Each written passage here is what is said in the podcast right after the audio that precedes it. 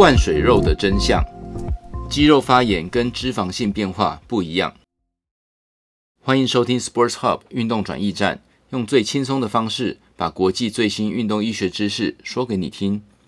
大家好，我是包医师，今天为各位讲解的是来自 Orthopedic Journal Sports Medicine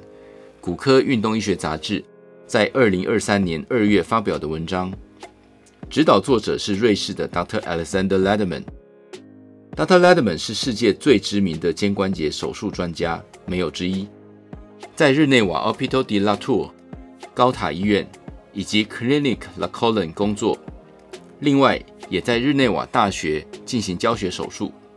基本上，他是过去十年及未来二十年肩关节手术的 KOL。他的 Fellow 在训练结束后，也都在世界各国执牛耳，把他的影响力遍及世界。这篇文章是他跟苏黎世大学合作进行的动物实验，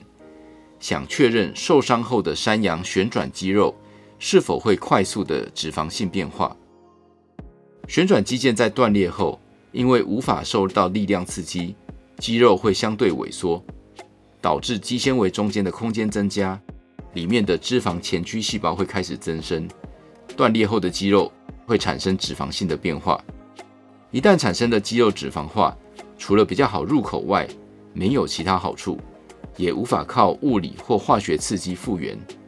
因此，如果旋转肌腱全层的断裂有开始萎缩的现象，就建议进行手术修补，维持张力，以避免后续肌肉脂肪化的进展。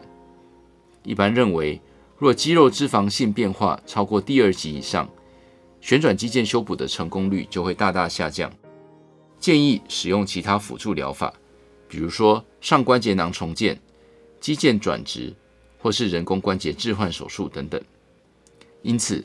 肌肉脂肪性的变化分歧是医师判定手术方式的重要标准。但如果是急性受伤，肌肉会产生肿胀，这时候使用核磁共振可能会高估肌肉脂肪化的程度。本来可以单纯修补的，变成要进行复杂的关节置换手术，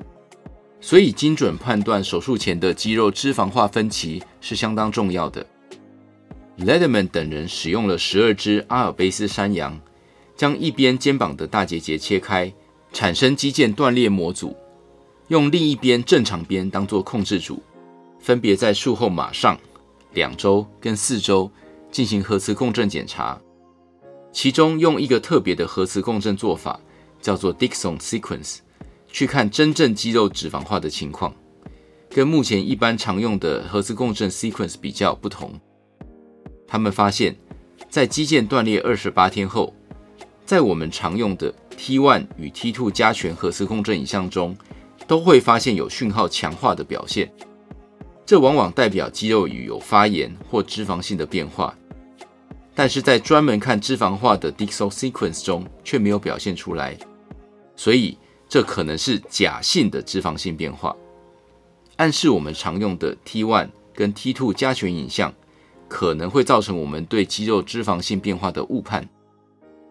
这个实验进行了好几年，花了近千万台币，告诉了我们一个重要资讯，就是在急性外伤的情况下，对肌肉脂肪性变化的判断要小心。一般来说，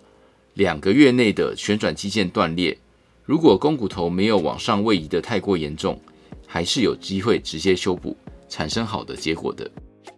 有新科技，也就是不同核磁共振序列的帮忙，我们可以在手术前做更精准的评估与判断，给予正确的治疗。当然，要进行怎样的手术治疗旋转肌腱断裂，还是要跟自己的医师讨论，取得共识。好的。今天的分享就到这里，大家下次见。